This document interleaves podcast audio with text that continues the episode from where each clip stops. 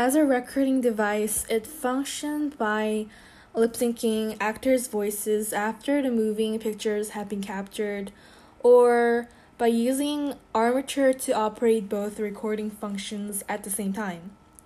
For playback and the th- theater, two operators work together, one in the projection booth and one in the orchestra pit with the phonograph. Yet, the machine could hardly be labeled as a perfect playback or a breakthrough. Because the film was produced on a completely different machine, the perfect playback was often marred when one or the other component was mistimed or failed. Theater owners complained about faulty synchronization of sound and picture, a consequence of Thomas Edison's poor conceptualization of its implementation in the theater environment. In addition, there were audio problems related to the phonograph's inability to produce a sound level that would fill a large space.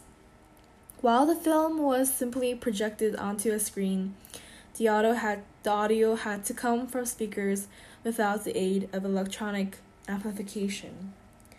So, if two operators did not have the same timing or was mistimed and failed to work together or to cooperate with each other, they would ruin the whole film.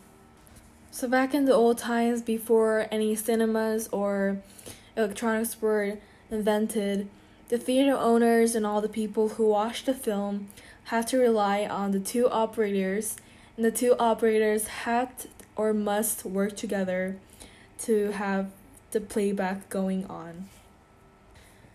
These limitations were overcome by Lee DeForest, who patented a method of amplifying sounds, leading to the introduction of the monotone loud- loudspeaker in 1925.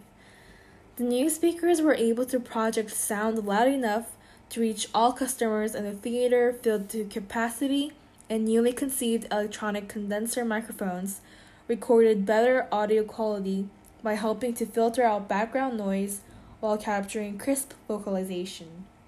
This new system, dubbed the Vitaphone, captured public attention in the fall of 1927 with the release of The Jazz Singer, the first talkie or talking picture.